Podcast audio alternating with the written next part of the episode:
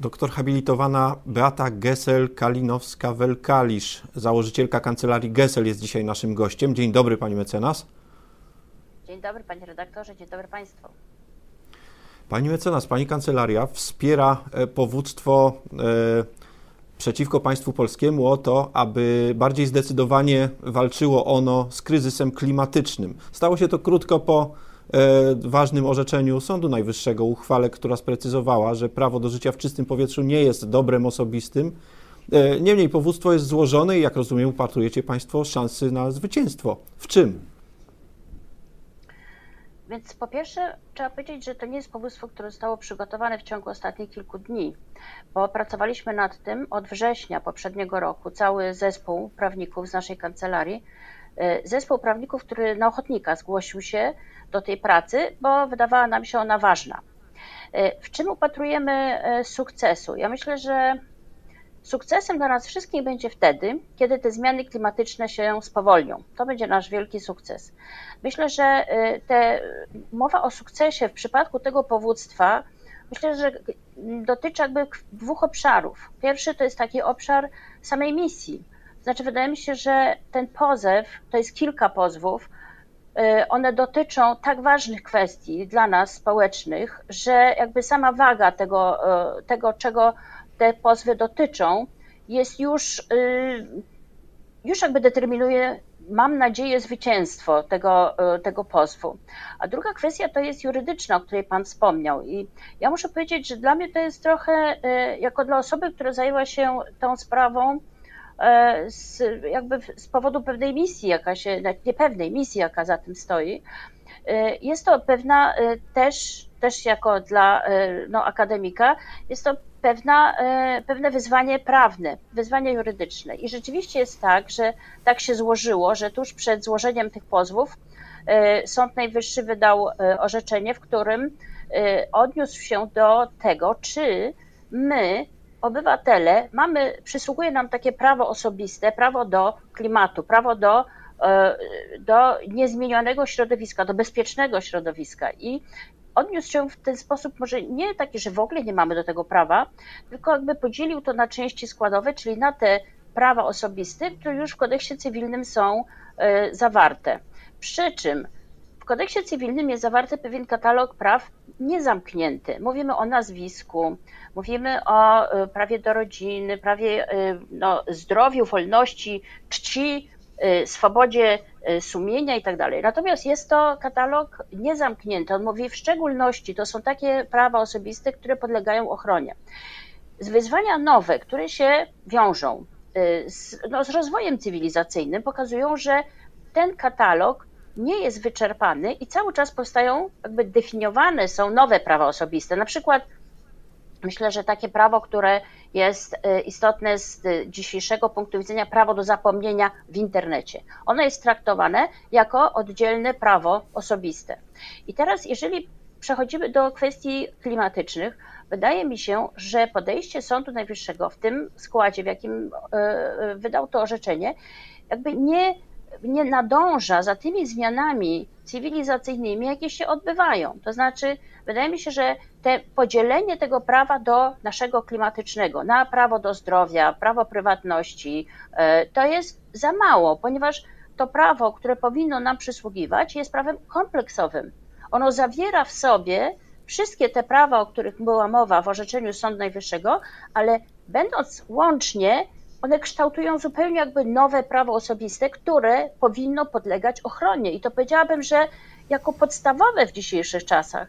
Mówimy, prawo do klimatu i zmiany klimatyczne to jest największe wyzwanie cywilizacyjne, z jakim w tej chwili się mierzymy.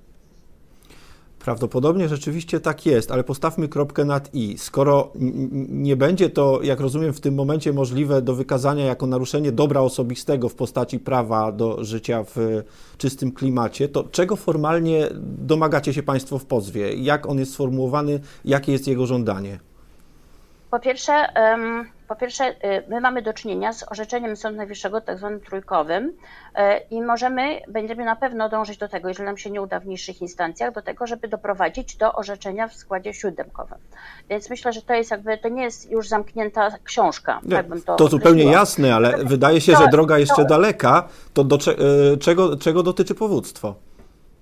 Nasze powództwo jest jakby dwu, dwuobszarowe. Po pierwsze, E, wnosimy o to, żeby nasze państwo podjęło się pewnych działań, tak naprawdę określonych działań o zmniejszenie emisji CO2.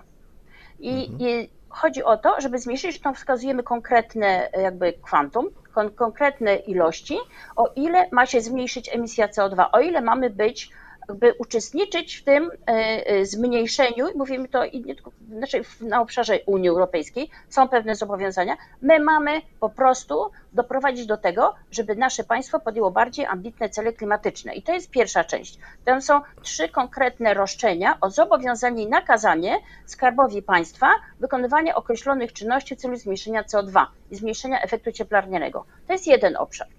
Tak. E, I wydaje mi się, że jak ja na przykład bardzo źle reaguję na to, jak słyszę, że to jest pozew przeciwko skarbowi państwa.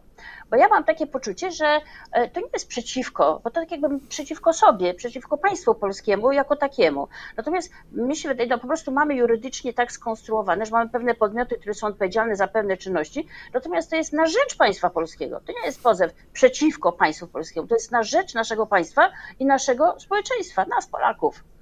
Drugie roszczenie, które jest, e, druga jakby obszar roszczeń, które są składane, to są z, o ustalenie odpowiedzialności Skarbu Państwa, ale na wypadek, gdyby nie podjęły tych działań, które są określone w części pierwszej. I to jest, e, i jest chciałabym na to zwrócić uwagę, że żadna z osób, ponieważ e, pozwy są składane w imieniu konkretnych osób, a zamierzenie było takie, żeby jakby zindywidualizować, na czym polega ten problem klimatyczny, żeby nie mówić ogólnie, podejmować y, naukowe badania i mówić, że to jest tyle i tyle, tam nie wiem, milionów ton CO2 i tak dalej, tylko pokazać w wymiarze osobistym, jak dla każdego z nas ta zmiana klimatyczna się przedstawia. I dlatego ten, ten szereg pozwów jest przygotowywany w imieniu poszczególnych osób.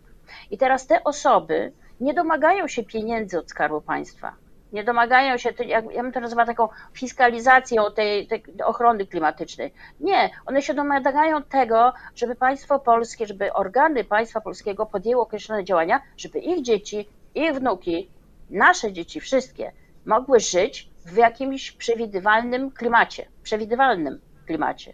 Czyli żeby nie musiały być narażone nasze wnuki na to, że po prostu nie będą miały w ogóle miejsca, gdzie żyć. Więc chciałam to bardzo podkreślić, że powodowie w tej sprawie nie domagają się pieniędzy, one się domagają podjęcia konkretnych działań. Jasne. Pani mecenas, e, wydaje się jednak, że powodowie w tej sprawie domagają się działań politycznych i strategicznych od najwyższych władz państwowych, które kreują politykę również w zakresie klimatu. Czy sądy to jest właściwe miejsce do kreowania zmian politycznych? Jak pani myśli? Ja myślę, że przede wszystkim, jeżeli rozumiemy politykę jako działanie na rzecz dobra wspólnego, to tak, domagamy się działań politycznych. To znaczy, żeby te działania na rzecz naszego wspólnego dobra zostały podjęte. Ja myślę, że, e, że każdy z nas, odnosząc się konkretnie do Pana pytania, każdy z nas nie powinien być obojętny wobec tego, co się dzieje do spraw klimatycznych, innych wyzwań cywilizacyjnych. Po prostu nie możemy być obojętni.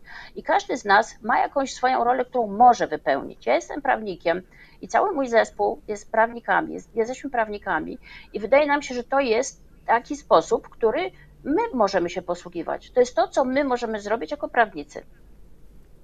I to jest rzeczywiście Naukowcy sposób. badają i określają, w jaki sposób to powinno być zrobione, jakie działania powinny być przedsięwzięte, za ile stopni, czy za ile pół stopni y, będą te zmiany nieodwracalne, a my jesteśmy od tego, żeby próbować zdyscyplinować w, sensie prawnym. No, ja y, y, nie jestem aktywistką w tym sensie, że no, nie organizuję na przykład demonstracji, ale chciałabym w ten sposób wziąć udział w tej walce o klimat.